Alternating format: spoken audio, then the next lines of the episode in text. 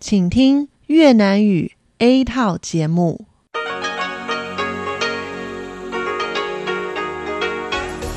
Đây là Đài Phát thanh Quốc tế Đài Loan RTI.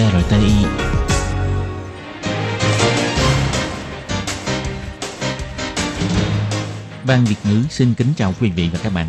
Đây là chương trình Việt ngữ Đài Phát thanh RTI được truyền đi từ Đài Loan.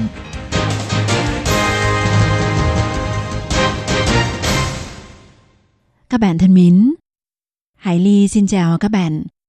Hôm nay thứ Hai, ngày 18 tháng 1 năm 2021, tức ngày 6 tháng 12 âm lịch năm Canh Tý. Hoan nghênh các bạn đến với chương trình phát thanh của Ban Việt ngữ, Đài Phát thanh Quốc tế Đài Loan RTI với các nội dung như sau. Mở đầu là bản tin thời sự Đài Loan do Hải Ly và Thúy Anh cùng thực hiện.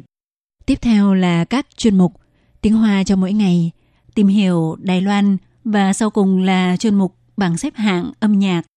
Các bạn thân mến, để mở đầu cho chương trình, trước hết, Hải Ly xin mời các bạn cùng theo dõi nội dung tóm lược các tin chính của bản tin thời sự hôm nay. Bệnh viện ở Đào Viên lại tăng thêm 1 ca lây nhiễm nội địa. Ngoài ra Đài Loan hôm nay tăng thêm 6 ca nhiễm mới từ nước ngoài. Vụ xét xử nhóm sinh viên thuộc phong trào biểu tình Hoa Hướng Dương chiếm lĩnh Viện Hành Chính tháng 3 năm 2014. Theo Tòa án tối cao, người dân thực hiện quyền phản kháng. Vụ án Thạch Mục Khâm, 20 thẩm phán có hành vi vi phạm với tình tiết nghiêm trọng. Công việc làm yêu thích nhất trong kỳ nghỉ đông của nữ sinh viên là làm biên tập website, của nam sinh viên là làm YouTuber. Đã có kết quả kiểm tra 112 mẫu sản phẩm khẩu trang, giải tỏa mối lo ngại về mặt hàng khẩu trang nhiều màu có khả năng chứa chất gây ung thư. Tức ngực kèm theo đổ mồ hôi lạnh, một người đàn ông suýt mất mạng. Các bạn thân mến, và bây giờ Hải Ly xin mời các bạn đến với nội dung chi tiết của bản tin thời sự Đài Loan hôm nay. Ngày 18 tháng 1, Trung tâm Chỉ đạo và Phòng chống dịch bệnh Trung ương công bố Đài Loan tăng thêm 1 ca nhiễm COVID-19 trong cộng đồng, là bệnh nhân 863, là một y tá làm việc trong cùng bệnh viện với bệnh nhân số 856. Ngày 12 tháng 1, bệnh nhân số 863 từng làm xét nghiệm và có kết quả âm tính. Đến ngày 14 và 15 tháng 1 thì lần lượt xuất hiện các triệu chứng nghẹt mũi và ho do từng tiếp xúc với bệnh nhân 856, nên vào ngày 17 tháng 1 được sắp xếp làm xét nghiệm lần 2 và nhận kết quả dương tính vào ngày hôm nay. Tính đến nay, sự kiện lây nhiễm trong bệnh viện này đã có tổng cộng 5 y bác sĩ nhiễm bệnh, gồm 2 bác sĩ và 3 y tá. Nhằm ứng phó với sự kiện lây nhiễm tập thể trong bệnh viện lần này, bắt đầu từ hôm nay, Trung tâm Chỉ đạo và Phòng chống dịch bệnh khởi động 6 biện pháp phòng chống dịch gồm có: Thứ nhất, cử nhân viên của Trung tâm Chỉ đạo đến đặt văn phòng chỉ huy tại bệnh viện, phụ trách đối thoại, điều phối và liên hệ giữa bệnh viện và Trung tâm Chỉ đạo phòng chống dịch bệnh. Thứ hai, đóng cửa các phòng bệnh mà bệnh nhân nhiễm COVID-19 từng đi qua. Bệnh nhân trong các phòng bệnh thì sắp xếp cách ly mỗi người một phòng, đồng thời tiến hành khử trùng những nơi mà bệnh nhân đã từng đến. Đợi khi xác định an toàn rồi thì mới sử dụng lại phòng bệnh. Thứ ba là khử trùng các tầng liên quan, kiểm soát nghiêm ngặt. Thứ tư, sắp xếp đưa chuyên gia vào phụ trách chỉ đạo và hỗ trợ bệnh viện thực hiện các biện pháp phòng chống dịch bệnh. Thứ năm, chỉ cho bệnh nhân nằm viện được xuất viện và không tiếp nhận bệnh nhân từ bên ngoài vào, đồng thời hủy bỏ thăm bệnh, chỉ cho phép một người nuôi bệnh ở lại và phải đăng ký tên thật. Thứ sáu, tăng cường tuyên truyền nhắc nhở nhân viên trong bệnh viện thực hiện tự quản lý sức khỏe. Nếu phát hiện triệu chứng nhẹ thì phải lập tức thông báo ngay và về bệnh viện khám bệnh theo chỉ thị, không được tự ý đi nơi khác khám. Ngoài ra, trong cuộc họp báo chiều ngày 18 tháng 1, Trung tâm Chỉ đạo Phòng chống dịch bệnh cũng công bố thêm 6 ca nhiễm COVID-19 từ nước ngoài, lần lượt nhập cảnh từ Mỹ, Anh, Philippines và Myanmar. Trong đó các bệnh nhân số 857, 858 và 859 là người trong cùng một gia đình nhập cảnh từ Mỹ. Bệnh nhân số 860 là một người đàn ông trên 50 tuổi quốc tịch Thụy Điển đang làm việc tại Đài Loan, trở về sau chuyến công tác tại Anh. Bệnh nhân 861 là một thiếu nữ người Philippines đến Đài Loan du học vào tháng 12 năm 2020. Bệnh nhân 862 là một thuyền viên trên 40 tuổi người Myanmar đến Đài Loan làm việc vào cuối tháng 12 năm 2020. Trong vụ xét xử nhóm sinh viên thuộc phong trào biểu tình Hoa Hướng Dương chiếm lĩnh Viện Hành Chính vào tháng 3 năm 2014, nhóm 7 bị cáo sinh viên khởi xướng phong trào hoạt động trong phiên sơ thẩm lần thứ hai từ tội xúi dục người khác phạm tội bị sửa thành tuyên án có tội. Đối với kết quả này, Tòa án tối cao Đài Loan cho rằng người dân thực hiện quyền phản kháng hoặc có lý do được miễn giảm trách nhiệm hình sự, ngày 18 tháng 1 đã bác bỏ phán quyết trước đây chuyển cho tòa án cấp cao phúc thẩm. Ngoài ra, đối với việc bị cáo Lý Quán Linh bị cáo buộc làm hư hại của công, Tòa án tối cao cũng bác bỏ để tiến hành tái phúc thẩm. Vì vậy, tổng cộng 8 bị cáo của vụ án này, trong đó có bị cáo Nguyễn Dương, đều có cơ hội được xử phiên phúc thẩm. Theo phán quyết chỉ ra rằng, phiên tòa ban đầu đã không giải thích và điều tra làm rõ về việc nhóm 7 bị cáo, trong đó có Nguyễn Dương, có cố ý xúi dục người khác phạm tội một cách chủ quan hay không, và về mặt khách quan họ có thỏa mãn các yếu tố chính cấu thành tội phạm hay không, cũng không điều tra cụ thể xem Nguyễn Dương và những người khác có thực hiện quyền phản kháng hoặc có vấn đề công dân không phục tùng dẫn đến vi phạm pháp luật hay có lý do được miễn giảm trách nhiệm hình sự hay không. Do vậy, có tình tiết vi phạm do không áp dụng điều luật thích hợp, không nêu rõ lý do, không tiến hành điều tra tìm chứng cứ trong thời gian tiến hành xét xử điều tra. Do vậy, đã bác bỏ phán quyết ban đầu. Vào ngày 10 tháng 2 năm 2015, Sở Kiểm sát địa phương Đài Bắc tiến hành điều tra 3 vụ án phát sinh thuộc phong trào biểu tình sinh viên Hoa Hướng Dương. Trong đó, đối với phần chiếm lĩnh Viện Hành Chính vào ngày 23 tháng 3 năm 2014, nhóm sinh viên trong đó có Nguyễn Dương bị khởi tố về tội xúi dục người khác phạm tội. Phiên sơ thẩm thứ nhất phán quyết vô tội. Ngoài ra, có nhiều bị cáo khác bị tuyên án về tội phá hoại của công sau khi kháng cáo. Phiên tòa sơ thẩm lần thứ hai do tòa án cấp cao xét xử cho rằng nhóm trận tuyến thanh niên đảo quốc màu đen gồm 7 người rõ ràng biết rằng Viện Hành Chính có rào chắn bảo vệ bằng dây thép và cảnh sát trấn giữ, nhưng vẫn hô hào một số người chiếm lĩnh Viện Hành Chính. Như vậy là có hành vi cố ý xúi dục người khác phạm tội, cho nên đã bác bỏ phán quyết ban đầu chuyển sang phán quyết là có tội. Phiên sơ thẩm lần thứ hai nhận định 7 bị cáo liên quan của vụ án đã xác lập tội xúi dục người khác, tuyên án 2 đến 4 tháng tù giam và đều có thể quy đổi thành tiền phạt. Sau đó, vụ án đã được tiến hành kháng cáo. Hôm nay, Tòa án tối cao đã mở phiên tòa để đưa ra phán quyết đối với 2 điểm tranh cãi đã mở phiên tòa xét xử biện luận nhiều lần, gồm tội xúi dục người khác phạm tội có vi phạm hiến pháp hay không và điều kiện cấu thành quan trọng của việc công dân không phục tùng và quyền phản kháng. Vào ngày 18 tháng 1, Bộ Pháp vụ, Bộ Tư pháp lần lượt công bố kết quả điều tra hành chính của vụ án mua bán trao đổi cổ phiếu bất chính giữa cựu Chủ tịch Ủy ban Kỷ luật Công chức viên Thạch Mục Khâm và doanh nhân ông Mậu Trung. Theo đó, có tổng cộng 20 vị thẩm phán đương nhiệm hoặc cựu thẩm phán có sự tiếp xúc không chính đáng hoặc nhận quà của ông Mậu Trung, nhưng không tìm ra được bằng chứng về mối liên quan trao đổi lợi ích từ việc dự tiệc chiêu đãi và hành vi nhận quà tặng hoặc bằng chứng về việc mua cổ phiếu của ông Mậu Trung để mưu lợi. Bộ Pháp vụ căn cứ theo các tiêu chuẩn bao gồm có liên quan đến việc xét xử thụ lý vụ án ông Mậu Trung, có mua cổ phiếu của công ty đương sự, dự tiệc chiêu đãi của ông Mậu Trung 5 lần trở lên và nhận 5 chiếc áo trở lên do đương sự tặng để tiến hành điều tra 20 nhân viên điều tra. Theo trưởng thư ký Lâm Huy Hoàng của Viện Tư pháp cho biết, tiêu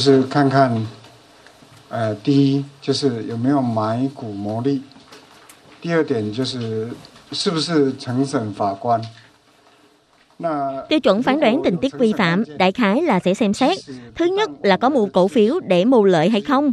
Điểm thứ hai là có đảm nhiệm làm thẩm phán xét xử vụ án hay không. Nếu từng chịu trách nhiệm xét xử, ngay cả khi chỉ có một lần gặp gỡ qua lại, chúng tôi cũng sẽ nhận định là tình tiết nghiêm trọng. Điểm thứ ba là xem xét số lần và tần suất qua lại với đương sự. Có 7 vị thẩm phán thuộc tòa án các cấp từ tòa án địa phương cho tới tòa án hành chính tối cao, từng đảm nhiệm làm thẩm phán xét xử vụ án liên quan, từng có sự tiếp xúc không chính đáng hoặc quá nhiều lần tiếp xúc với đương sự, có tình tiết vi phạm nghiêm trọng và nhận thấy cần phải có sự trừng phạt về mặt tư pháp, sẽ đề xuất với Hội đồng Thẩm tra Nhân sự chuyển giao cho Viện Giám sát Thẩm tra. 13 thẩm phán còn lại không đảm nhiệm công việc xét xử vụ tố tụng có liên quan đến ông Mậu Trung và công ty của ông ta, nhưng vẫn phải xử phạt hành chính. Về phần nhân viên điều tra, có 2 kiểm sát viên và 1 kiểm sát trưởng có liên quan đến vụ án ông Mậu Trung từng dự tiệc chiêu đãi hoặc được đương sự tặng áo, sẽ chuyển giao cho cơ quan kiểm sát để làm rõ trách nhiệm hình sự và hành chính. có 6 điều tra viên không có liên quan đến vụ án của ông Mậu Trung, nhưng có mối quan hệ qua lại thân thiết và mua cổ phiếu của công ty đương sự, gây sự liên tưởng không hay cho mọi người, nên cũng cần phải xử lý về tư pháp. Ngoài ra cũng có 6 cán bộ điều tra sẽ được chuyển cho ban sát hạch của Cục Điều tra xem xét. Nếu tình tiết nghiêm trọng, cũng sẽ chuyển giao cho Viện Giám sát xử lý.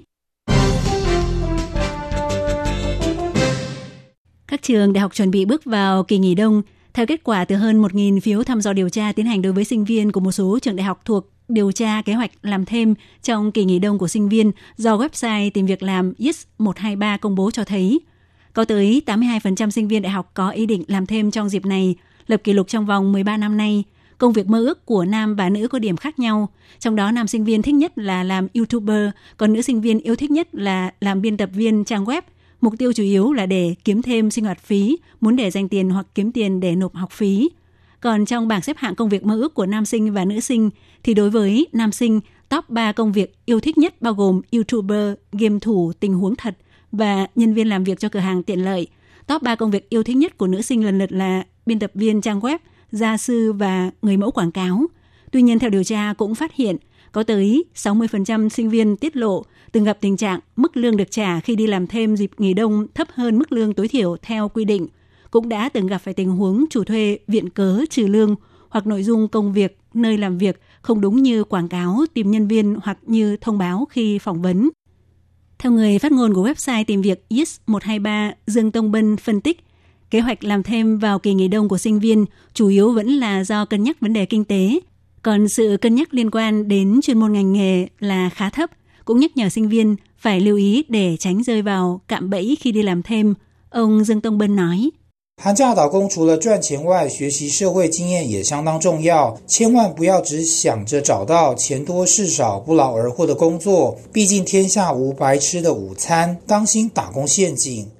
làm thêm trong kỳ nghỉ đông, ngoài mục đích kiếm tiền, thì ngoài ra kinh nghiệm xã hội là khá quan trọng. Tuyệt đối đừng chỉ nên tìm kiếm những công việc ít mà tiền nhiều, hay những công việc nhàn hạ. Tụ chung lại thì trên đời này chẳng có gì cho không cả. Cẩn trọng để tránh rơi vào những cạm bẫy. Khi đi làm phải tích cực đấu tranh vì quyền lợi lao động chính đáng của bản thân, cũng chú ý sự an toàn trong lúc làm việc.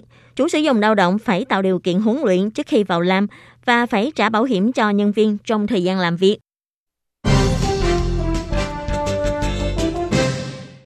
Đối với việc người dân lo ngại mặt hàng khẩu trang nhiều màu sắc sặc sỡ được bán trên thị trường có khả năng chứa chất gây ung thư, gần đây Sở Quản lý Thực phẩm và Dược phẩm thuộc Bộ Y tế Phúc Lợi, Cục Kiểm nghiệm Tiêu chuẩn thuộc Bộ Kinh tế đã tiến hành kiểm tra 30 mẫu sản phẩm khẩu trang y tế loại có màu sắc của 29 doanh nghiệp và 82 mẫu khẩu trang không phải khẩu trang y tế loại có màu sắc của 71 doanh nghiệp để tiến hành kiểm nghiệm hai hạng mục gồm formaldehyde và chất nhuộm hóa học cấm sử dụng azo.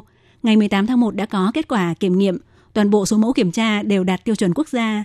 Theo Cục Kiểm nghiệm Tiêu chuẩn chỉ ra, theo tiêu chuẩn quốc gia CNS 15290 về quy chuẩn an toàn sản phẩm dệt may với yêu cầu thông thường, trong kiểm nghiệm formaldehyde và chất nhuộm hóa học cấm sử dụng azo, giới hạn hàm lượng formaldehyde của sản phẩm dệt may tiếp xúc trực tiếp với da là 75mg trên kg, còn hàm lượng chất nhuộm hóa học azo quy định không được vượt quá 30mg trên 1 kg.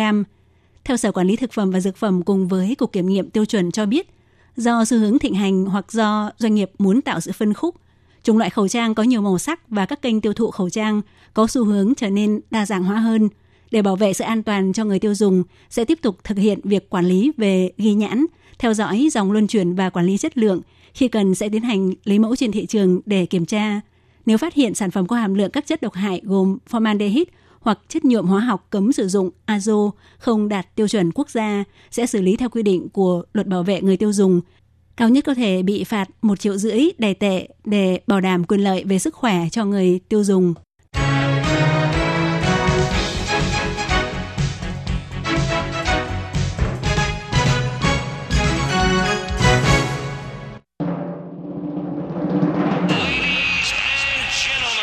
Quý vị đang đón nghe chương trình Việt ngữ Đài RTI, truyền thanh từ Đài Loan.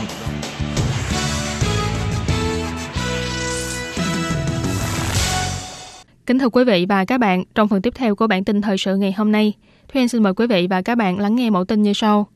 Đài Loan là nơi tránh dịch lý tưởng, nhà khởi nghiệp người Mỹ nói, chưa từng thấy có nhiều người muốn đến Đài Loan đến như vậy. Dịch viêm phổi COVID-19 vẫn đang đe dọa toàn cầu. Trong một năm vừa qua, Đài Loan là một trong số ít những nơi có thể tổ chức những hoạt động quy mô lớn và hoạt động trong nhà. Nhiều kênh truyền thông lớn của quốc tế đều đưa tin khen ngợi và khẳng định thành quả phòng dịch của Đài Loan. Không chỉ là việc khiến cho người dân Đài Loan cảm thấy tự hào, mà còn giúp cho Đài Loan trở nên nổi tiếng hơn. Ông Lữ Hiểu Long, một người Mỹ gốc Đài Loan, đã có hơn 20 năm kinh nghiệm làm việc trong các công ty công nghệ xuyên quốc gia như Yahoo, Sony, Apple, eBay và là người thành lập ứng dụng tìm việc làm ngành kinh doanh ẩm thực Pear của Mỹ, đồng thời cũng là người sáng lập Taiwan X và Asian American Founders Circle, hay còn gọi tắt là AAFC.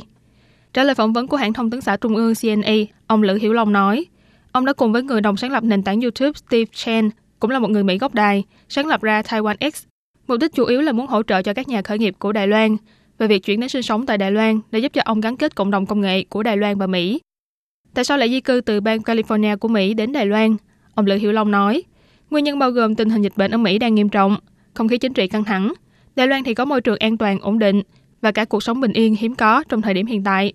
Ông Lữ Hiểu Long nói, ông cũng chưa từng thấy có nhiều người muốn đến Đài Loan đến như vậy. Những người này đến từ khắp nơi trên thế giới, có những người trước đây chưa từng có mối liên kết nào với Đài Loan. Họ muốn đến Đài Loan bởi vì nhìn thấy sự an toàn và cuộc sống như thường ngày của nơi đây. Thành tựu phòng dịch của Đài Loan tỏa sáng trên vũ đài quốc tế. Ông Lữ Hiểu Long bày tỏ, bản thân cảm thấy rất phấn khởi và cũng cảm thấy vui vì càng lúc càng nhiều người với bối cảnh văn hóa khác nhau và các chuyên môn khác nhau đến Đài Loan để xây dựng, phát triển sự nghiệp và mạng lưới của riêng mình. Ông Lữ Hiểu Long phân tích, Đài Loan là nơi đáng tin cậy và là môi trường có lợi cho việc khởi nghiệp, thu hút nhân tài và đầu tư của quốc tế. Ông kỳ vọng tương lai sẽ càng nhiều doanh nghiệp mới đến Đài Loan phát triển hơn. Daniel Kang, 28 tuổi, một người Mỹ gốc Hàn đã từng làm việc trong lĩnh vực công nghệ. Tháng 11 năm ngoái, di cư từ California đến Đài Loan và cũng là người nhận thẻ vàng việc làm do chính phủ Đài Loan cấp phát. Bài viết hướng dẫn làm sao di cư đến Đài Loan trong mùa dịch của Anh trên diễn đàn Reddit đã thu hút sự quan tâm và thảo luận của nhiều người và cũng thu hút ánh mắt của truyền thông Đài Loan. Trả lời phỏng vấn cho biết, Daniel có bạn sống ở Đài Loan. Trong lúc dịch bệnh lây lan ra toàn cầu, khắp nơi quản lý biên giới nghiêm ngặt, bạn bè ở Đài Loan lại chia sẻ những hoạt động tụ họp ăn uống. Cuộc sống bình thường mà siêu thực này đã khiến cho anh muốn đến Đài Loan hơn. Daniel Kang nói, Đài Loan đã thị phạm cho thấy chính phủ phải làm sao để có thể ứng phó với dịch bệnh một cách hiệu quả. Người dân cũng cho thấy sự tự giác và cảnh giác cao độ, đảm bảo nguy cơ lây nhiễm cộng đồng thấp. Cuộc sống không cần lo âu sợ hãi vì dịch bệnh và môi trường việc làm tại Đài Loan đã trở nên vô cùng hấp dẫn đối với chàng trai trẻ này. Daniel Kang cho rằng, việc chính phủ phát hành thẻ vàng việc làm cho người nước ngoài tuyệt đối có ích cho việc thu hút các nhân tài ưu tú trong nhiều lĩnh vực ở các nước đến Đài Loan phát triển sự nghiệp. Anh cũng đề cập, tại Đài Loan có cộng đồng những người nhận thẻ vàng việc làm rất sôi nổi và thân thiện, họ giúp đỡ lẫn nhau và cũng sẵn lòng đưa ra lời khuyên cho những người mới. Luật tuyển dụng và chiêu mộ nhân tài chuyên môn người nước ngoài chính thức có hiệu lực từ tháng 2 năm 2018. Trong đó một trong những điểm sáng của luật này chính là tấm thẻ vàng việc làm do Ủy ban Phát triển Quốc gia Đài Loan cấp phát cho người nước ngoài làm các công việc chuyên môn cao tại Đài Loan, cũng tức là giấy phép làm việc cá nhân, trong đó kết hợp cả 4 giấy tờ và quyền hạn, bao gồm visa cư trú, thẻ cư trú, giấy phép làm việc và quyền được xuất nhập cảnh nhiều lần. Người nước ngoài có thẻ vàng việc làm này có thể tự do tìm kiếm, làm việc và chuyển đổi công việc tại Đài Loan. Theo phân tích của Ủy ban Phát triển Quốc gia, ngoài những nỗ lực tuyên truyền của chính phủ, một trong những nguyên nhân đưa con số cấp phát thẻ vàng việc làm trong năm 2020 tăng cao là do thành quả phòng dịch của Đài Loan. Ngoài ra, kinh tế Đài Loan phát triển cũng thu hút nhiều nhân tài đến đây đầu tư hoặc thậm chí là khởi nghiệp. Ủy viên chuyên môn của Phòng Phát triển Nhân lực trực thuộc Ủy ban Phát triển Quốc gia Trịnh Giai Tinh bày tỏ, những người nhận được thẻ vàng việc làm này đa số chỉ mới hơn 30 tuổi, trẻ tuổi, dám thử thách, dám sáng tạo. Hơn nữa họ cảm nhận được những năm sắp tới đây, Đài Loan sẽ có sức cạnh tranh cao, cho nên phải nhanh chóng đến đây làm việc. Bà cũng phát hiện ra rất nhiều người nước ngoài đều mời bạn bè cùng đến Đài Loan lập nghiệp, đầu tư, thậm chí là cả nhà cùng dọn đến Đài Loan. Và không chỉ là thẻ vàng việc làm, theo thống kê mới nhất của Bộ Lao động, tính đến cuối tháng 11 năm 2020, số lượng người nước ngoài đến Đài Loan làm các công việc lao động trí óc đã tăng lên 36.987 lượt người, tăng trưởng 18,8% so với cuối năm 2019 trước khi dịch bệnh bắt đầu. Dịch bệnh hoành hành ảnh hưởng nghiêm trọng đến toàn cầu, thế nhưng Đài Loan vẫn có thể sinh hoạt như bình thường. Thành quả phòng dịch đáng nể đã góp phần giúp cho Đài Loan tỏa sáng trên quốc tế và cũng thu hút càng lúc càng nhiều người hướng về nơi đây, đầu tư, khởi nghiệp, thử thách và cống hiến. Các bạn thân mến, vừa rồi các bạn vừa theo dõi bản tin thời sự Đài Loan do Hải Ly và Thúy Anh cùng thực hiện. Sau đây mời các bạn tiếp tục theo dõi những nội dung còn lại của chương trình hôm nay. Bye bye! Quý vị và các bạn thân mến, xin mời quý vị và các bạn truy cập vào trang web Đài RTI để đón nghe chương trình phát thanh tiếng Việt vn.rti.org.tv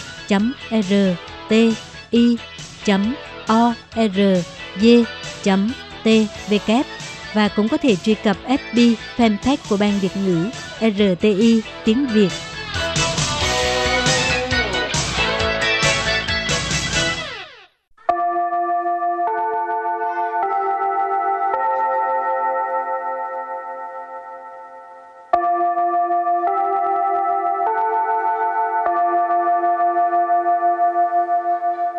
xin mời quý vị và các bạn đến với chuyên mục Tiếng Hoa cho mỗi ngày do Lệ Phương và Thúy Anh cùng thực hiện.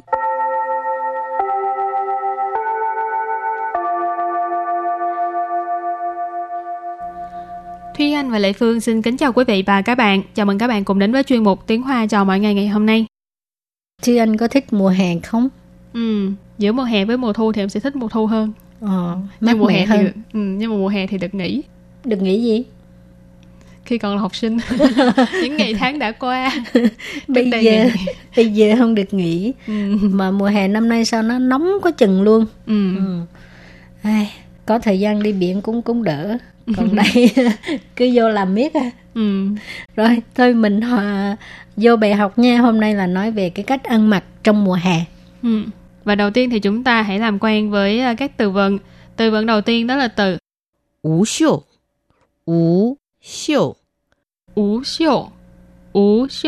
Nghĩa là không có tay áo ha. Ý là chỉ những cái áo mà không có tay áo đó các bạn. Ú xiu, xiu là cái tay áo, xiu zi là tay áo, ú là không có, cho nên ú xiu là không có tay áo.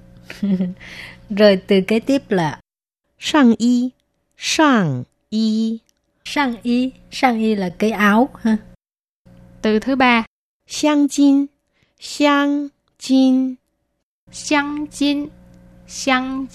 Ý là có khảm vàng hoặc là đính vàng. Xiang là cái hành động khảm hoặc là đính. Rồi jin là vàng. Tiếp tục. Bù liệu tức là cái chất liệu vải. Bù là vải ha. Liệu là材料. Bù liệu chất liệu vải. Từ cuối cùng đó là từ Thổ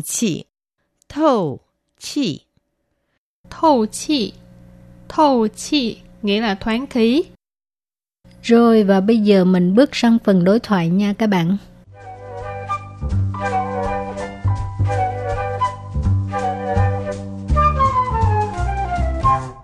Đối thoại của hôm nay như sau. 你这件衣服真好看，很适合夏天的天气，是吧？ 不过这件也不便宜，无袖上衣竟然要价1000元。上面是镶金的吗？小小一件衣服这么贵。这衣服贵就贵在它的布料，防水又透气，品质很好。 Và sau đây thì xin giải thích câu đầu tiên của đối thoại. Câu đầu tiên đó là 你这件衣服真好看，很适合夏天的天气。 你这件衣服真好看，很适合夏天的天气。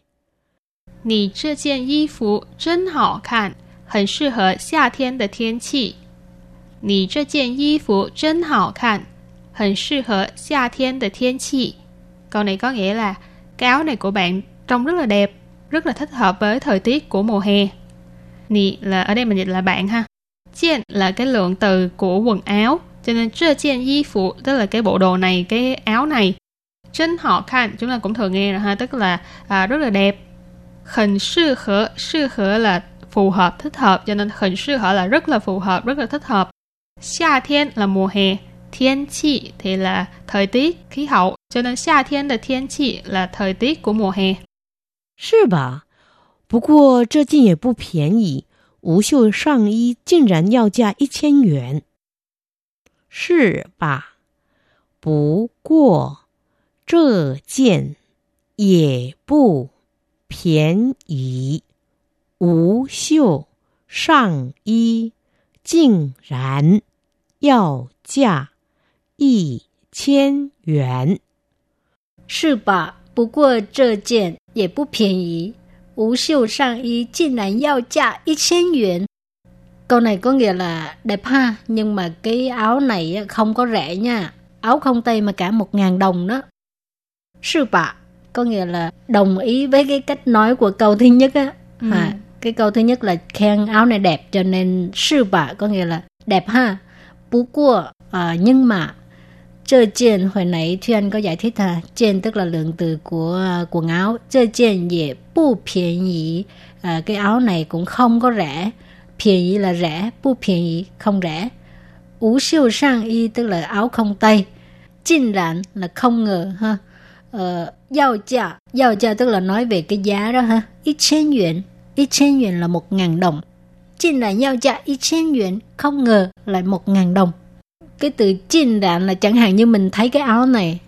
Giống như cái câu trong này á, cứ nghĩ là nó sẽ không có mắc đến nỗi là 1.000 đồng, cho nên ở đây cái từ chính rạn là không ngờ. Chính rạn 1000 yuan. Cho nên câu thứ ba là 上面是镶金的吗? 小小一件衣服这么贵. 上面是镶金了吗? 小小一件衣服这么贵. 上面是镶金了吗? 小小一件衣服这么贵. 上面是镶金了吗? 小小一件衣服这么贵. Câu này có nghĩa là bộ trên áo có đính vàng hả? Một cái áo nhỏ xíu gì mà mắc vậy? Sang miên ý chỉ là trên cái áo này ha. Sang chin nghĩ mình có nói đó là khảm vàng hoặc là đính vàng. Cho nên cái người này khi mà nghe cái áo không tay mà phải tới 1.000 đài tệ thì đã hỏi lại là bộ trên đó có đính vàng hả? Xấu xào ý chiên y phụ. Ý chiên y phụ là một cái áo, một bộ đồ. Xấu xào ý chỉ là cái bộ đồ này trông có vẻ nhỏ nhắn xinh xắn. Không có gì là to lớn, không có gì là bắt mắt cực kỳ. Thì mình có thể nói là xấu xào ý chiên y phụ. Chơ mà quỳ. Quỳ là từ phản nghĩa của phiền nhĩ ha. Nghĩa là mắc hoặc là đắt. Chơ mà quỳ ý chỉ là đắt đến như vậy, mắc đến như vậy. Rồi và câu cuối cùng. 这衣服贵就贵在它的布料，防水又透气，品质很好。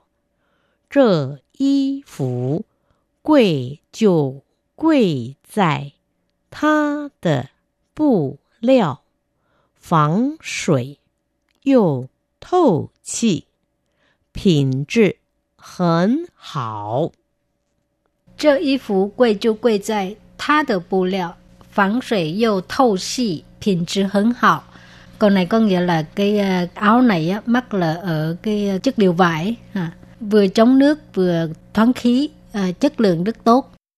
Trơ y phủ tức là cái áo này, quay chiều quay dài tức là mắc ở chỗ nào, tha được bù lẹo tức là cái chất liệu vải của nó. Tha ở đây là chỉ cái áo ha, bù lẹo là chất liệu vải, phản sợi tức là chống nước, dầu là lại, thâu xì là thoáng khí, phản sợi do thâu xì. Chống nước lại thoáng khí, phiền sự hứng hậu, phiền sự là chất lượng ha, hứng hậu là rất tốt. Thường là mùa hè chúng ta sẽ hy vọng có thể mặc những cái áo mà nó thoáng ha, tức là nó mỏng nhưng mà đồng thời cũng có thể giúp cho mình hút mồ hôi vân vân. Những cái áo mà có cái chức năng, những cái chất liệu vải nó giúp cho mình cảm thấy thoải mái hơn trong cái thời tiết nóng nực của mùa hè. Không mặc chắc mắc hơn.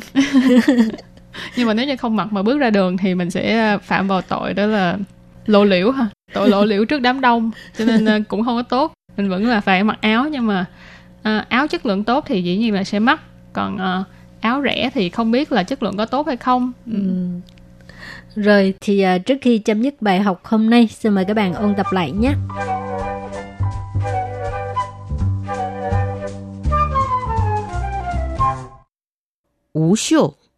无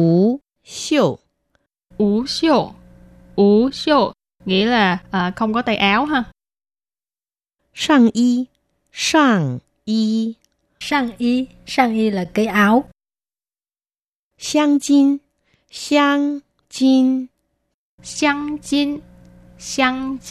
，ý là có khảm vàng hoặc là đính vàng. 布料，tức là cái chất liệu vải.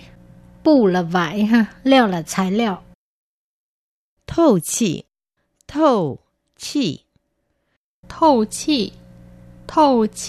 nghĩa là thoáng khí. Rồi thì bài học hôm nay đến đây cũng xin tạm chấm dứt nha. Cảm ơn các bạn đã đón nghe. Bye bye. Bye bye.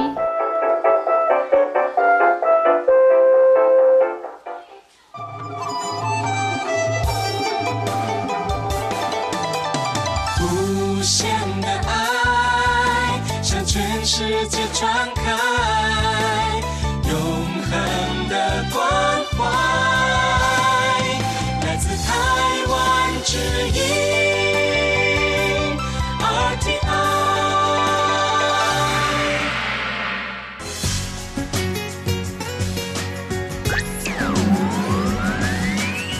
Quý vị đang đón nghe chương trình Việt ngữ Đài RTI truyền thanh từ Đài Loan.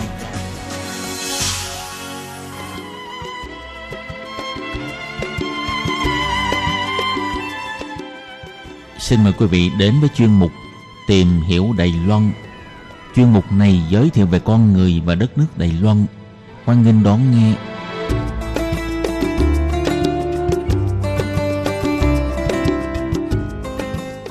Các bạn thân mến, Hải Ly xin chào các bạn. Hoan nghênh các bạn lại đến với chuyên mục Tìm hiểu Đài Loan vào thứ hai đầu tuần. Thưa các bạn, chỉ còn vài ngày nữa, vào hai ngày 22 và 23 tháng 1, khối trường trung học phổ thông của Đài Loan sẽ diễn ra kỳ thi trắc nghiệm trình độ cấp 3 để căn cứ vào đó xét tuyển vào đại học, trong tiếng Trung gọi là xuế sở. Thì theo tín ngưỡng dân gian của Đài Loan, có rất nhiều người sẽ thay con cái hoặc đưa con cái chuẩn bị dự kỳ thi này đến một số đền chùa để cầu cúng mong con mình thi cử đỗ đạt và đạt điểm cao để vào được các trường đại học như mong muốn. Vậy trong chuyên mục hôm nay, Hải Ly sẽ giới thiệu với các bạn về tục lệ cúng thần Văn Xương Đế Quân và một vài vị thần khác mà các bậc phụ huynh Đài Loan và các giáo viên của những trường cấp 3 nổi tiếng thường đến cầu cúng cho con cái và học sinh vào trước kỳ thi này nha các bạn.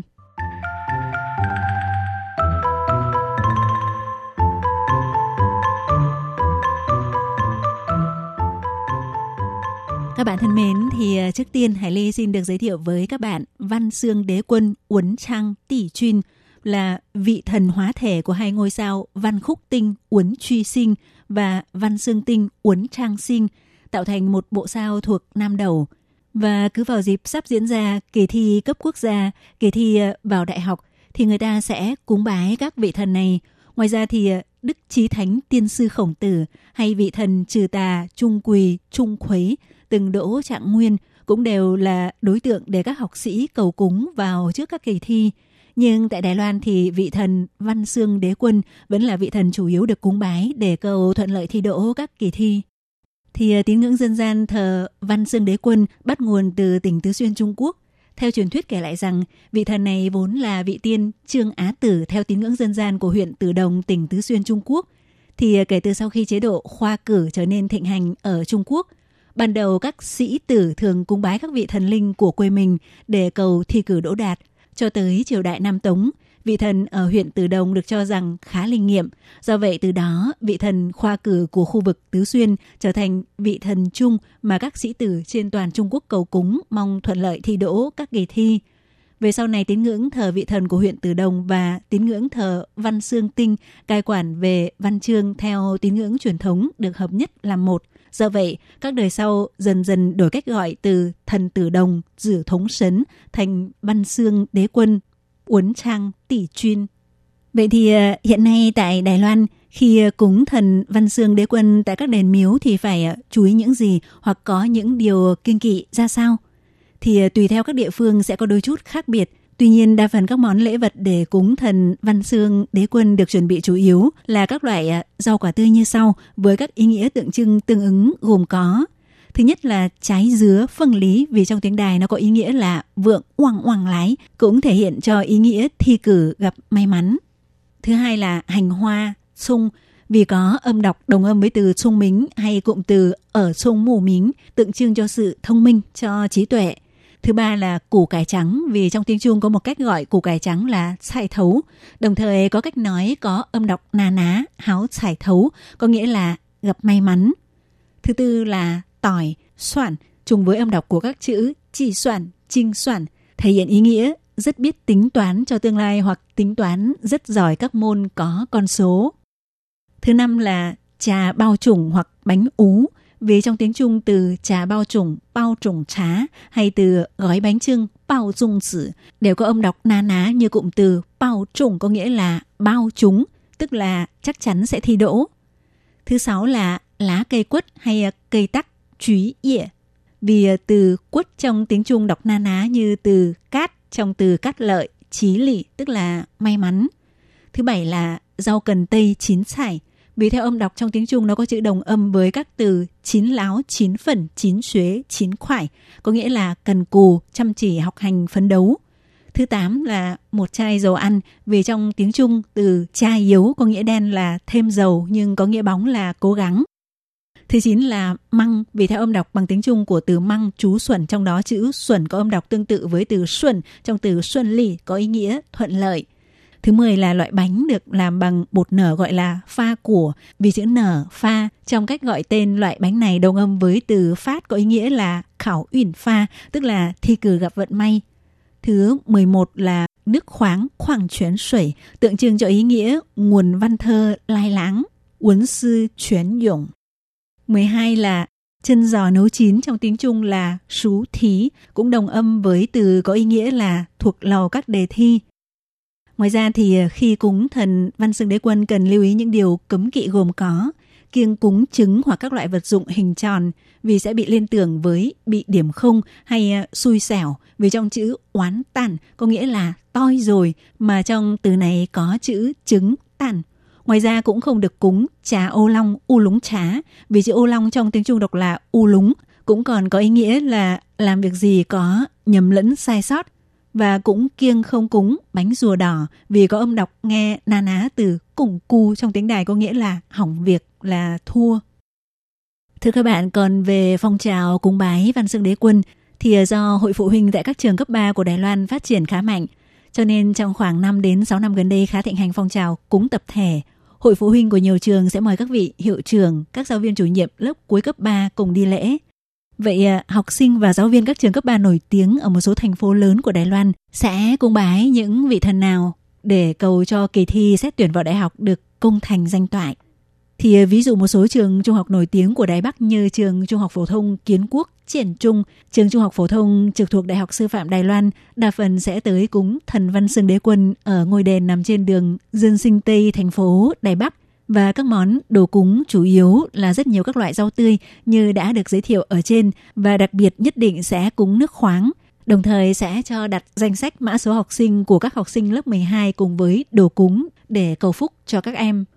Ngoài ra cũng có người từng gặp phụ huynh học sinh mang theo đồng phục và băng rôn có in tên trường trung học phổ thông Kiến Quốc đến bái lạy tượng Khổng Tử ở công viên 28 tháng 2 tại Đài Bắc. Hay đền miếu tại các trường đại học nổi tiếng cũng là nơi nhiều thí sinh đến cầu cúng.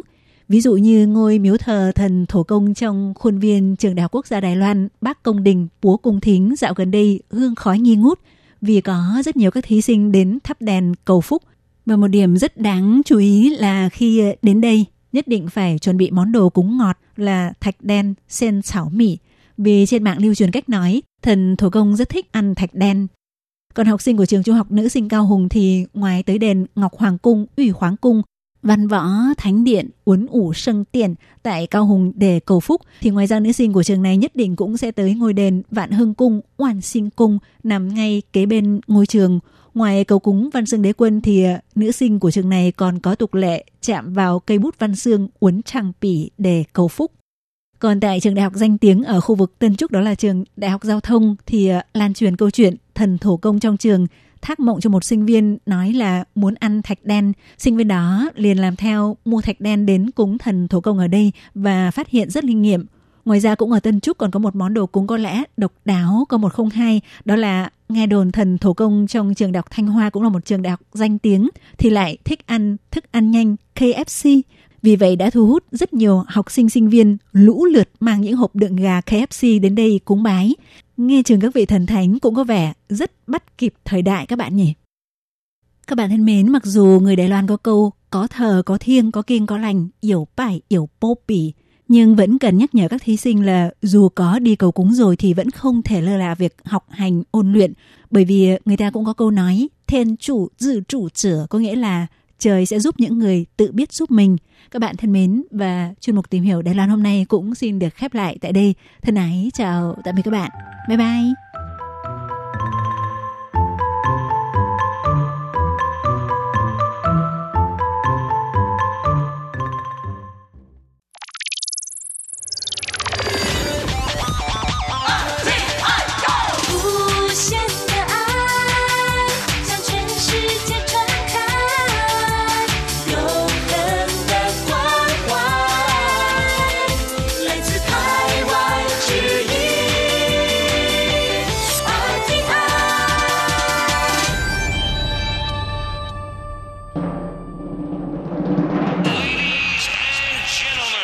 Quý vị đang đón nghe chương trình Việt ngữ Đài RTI truyền thanh từ Đài Loan.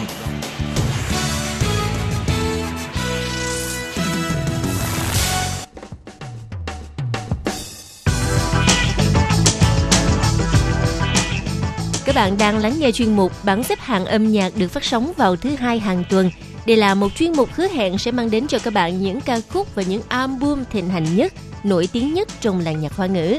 Nào bây giờ thì hãy gác bỏ lại tất cả những muộn phiền và cùng lắng nghe bảng xếp hạng âm nhạc cùng với Tường Vi.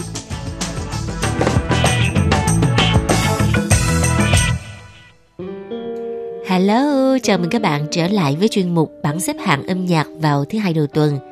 Ngày hôm nay á, thời tiết của Đài Bắc á, vẫn rất là lạnh nhưng lại có nắng, cho nên á, cảm thấy là ấm áp hơn nè và lãng mạn hơn, rất là thích hợp để nghe nhạc. Bây giờ Tường Vi xin gửi tặng các bạn 10 ca khúc hay nhất của bảng xếp hạng nha. Chúc cho mọi người có được một tuần mới thật là thuận lợi và vui vẻ. Bây giờ là vị trí thứ 10, nam ca sĩ Anh Tùng An Đổng với ca khúc mang tên Xả Quá Sụy, giọt nước ngây ngô. Mời các bạn cùng lắng nghe nhé.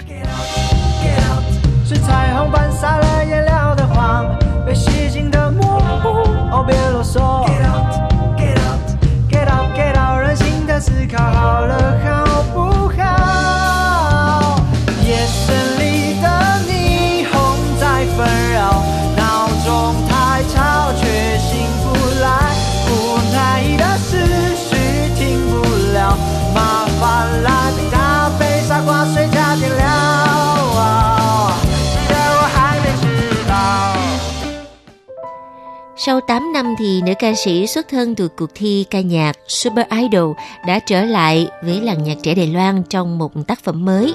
Nào mời các bạn cùng lắng nghe giọng hát của nữ ca sĩ Chu Lệ Tịnh với ca khúc mang tên Bù Hoàn Mệ Đồ Hoàn Mệ, The Real Me, vị trí thứ 9 của bảng xếp hạng nhạc.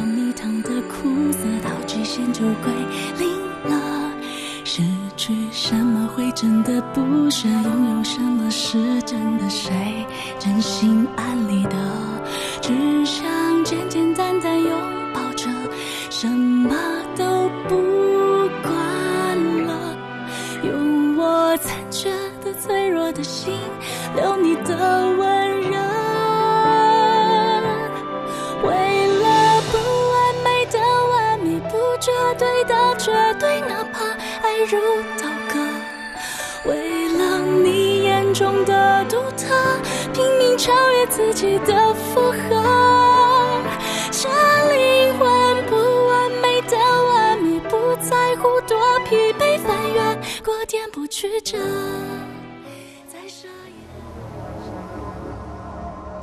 Vị trí thứ 8 là giọng hát của một nam ca sĩ trẻ rất là đẹp trai, Lý Dầu Thiện, Lý Hữu Đình, trong ca khúc mang tên Rú Cua Ní Dạy Ai Của Chú Hào Lơ, If Only You Could Love Me. Mời các bạn cùng lắng nghe.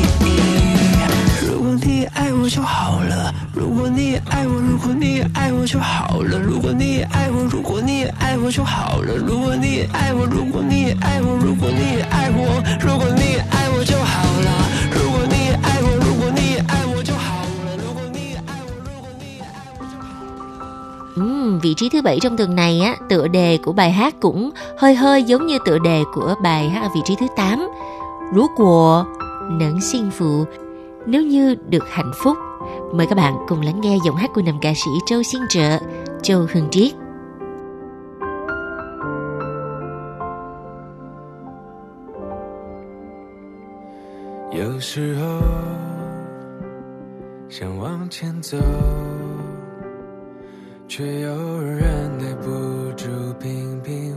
旧，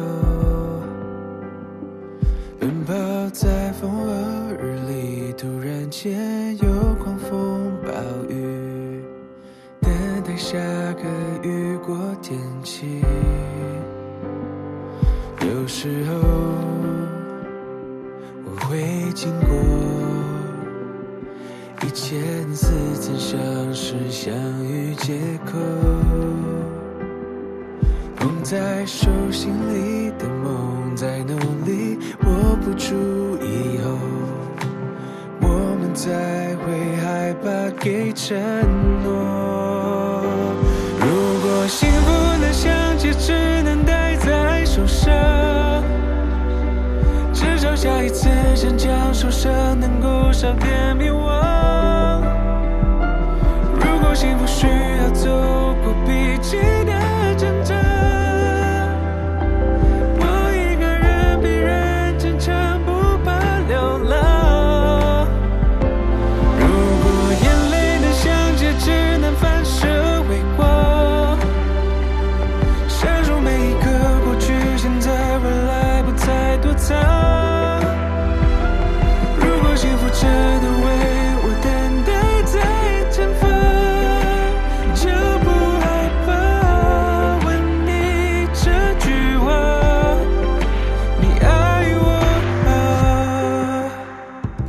，người ta ví nam ca sĩ Liên Chuyên Trẻ Lâm Tuấn Kiệt là một cái máy hát live.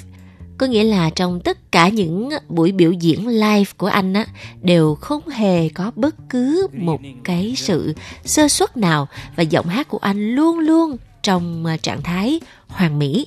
Nào bây giờ mời các bạn cùng lắng nghe ca khúc Sơ Liên Ai Chuyện, một bài hát kinh điển của Liên Chuyên Trẻ, được biên tập lại theo phong cách nhạc jazz. Nào mời các bạn cùng lắng nghe vị trí thứ 6, Sơ Liên Ai Chuyện, Practice Love. 一点点穿越时间， 带大家一起回到30年代 翻登广场， 带来这首黄金时代的修炼爱情。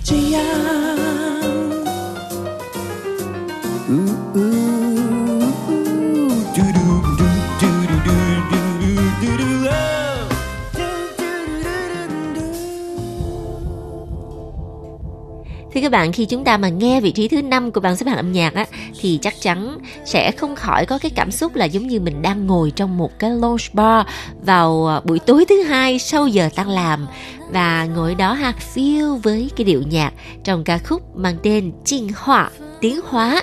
Đây là một tác phẩm mới của nữ ca sĩ Thúy Anh từ Giai Doan La La trong những ngày cuối năm 2020, với sự kết hợp thật tuyệt vời của DJ Hersh. Mời các bạn cùng lắng nghe. 表现优良，艳过天亮而飘扬，浪费内心小剧场必须空荡，输来多钱自以自怜，不如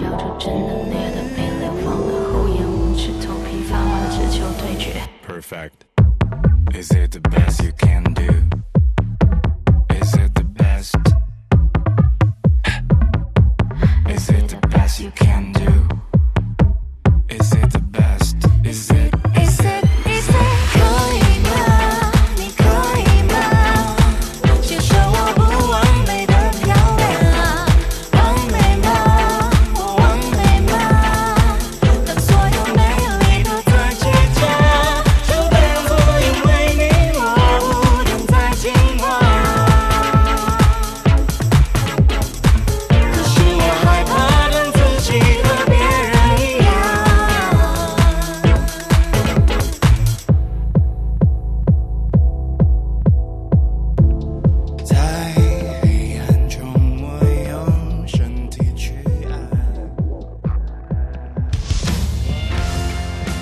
Số Hoàng, Listen to Your Heart là ca khúc mới của nam ca sĩ Trần Sư An, Trần Thế An, vị trí thứ tư trong tuần này. Mời các bạn cùng lắng nghe.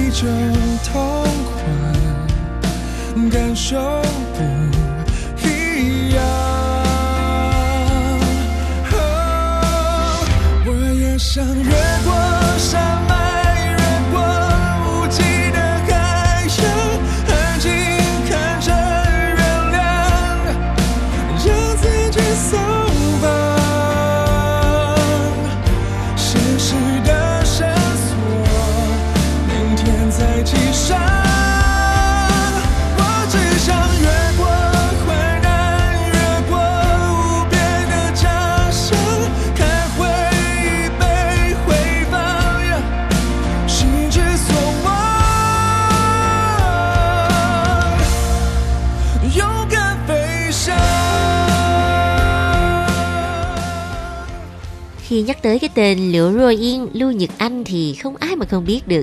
Đây là một trong những nữ ca sĩ kiêm diễn viên nổi tiếng bất hủ tại Đài Loan. Nào, mời các bạn cùng lắng nghe một tác phẩm mới của cô, Hoàng Trinh Niên Đại, As Time Goes By, vị trí thứ 3 của bảng xếp hạng nhạc.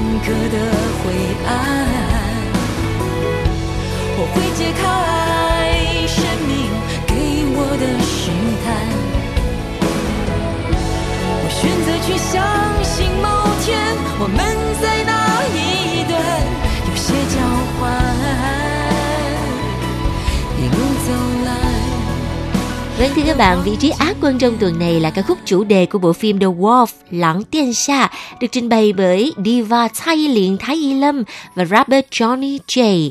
Nào hãy cùng lắng nghe Wo Shi Shui, Who Am I.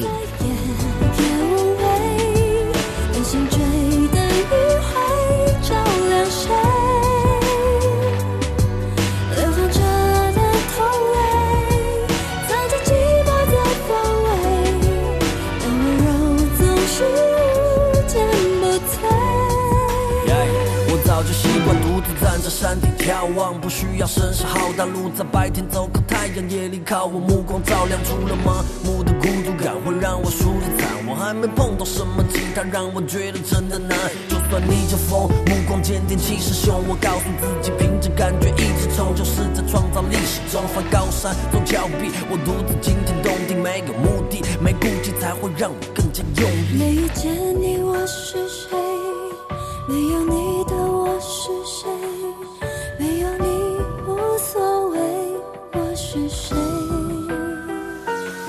只过了黑的深邃，再也也无畏，担心追的余晖照亮谁，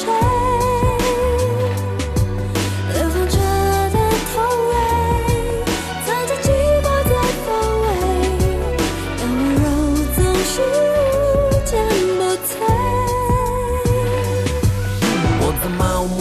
总是有没人催促，无家可归的漂流客在网上找到归宿，早就没了目的地，像只盘旋的孤雁。就在我快要放弃之前，你突然出现，带给我光亮，让我在无穷尽的漆黑里面找到方向，不会再犹豫，不再四处张望。你拿走我的在乎，我的所有注意力，但让我知道我是谁，也给我一个目的地。没遇见你我是谁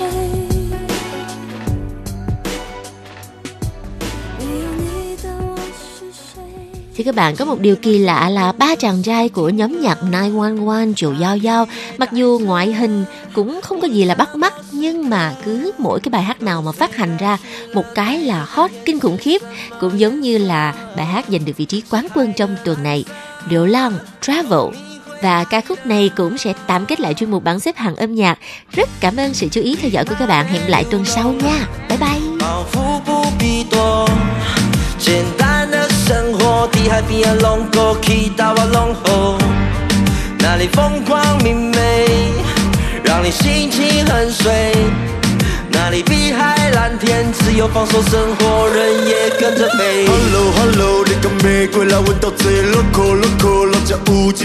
鸡等咧等咧，你敢有要去对？看你要做啥货，吃饱拢出去踅，水路水路，南来你一杯，哥哥哥哥，去遐南拢念做伙，敢袂敢袂？带你来去吹风，带你来出去爽，带你来去流浪。今仔日我带你来去流浪，几年冬天我拢过真爽。在你对我来去流浪，想要做伙你就甲我讲，对人来去流浪，是地走甲浪爽，春夏秋冬，放好轻松，带你来去流浪，想要代拢会通，一套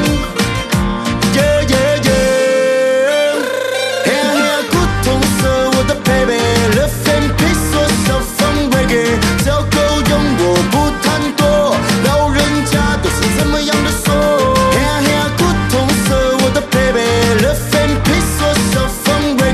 我把我的心情哼成歌，这样的体会很深刻。今仔日我带你来去流浪，几年冬天我拢过真爽。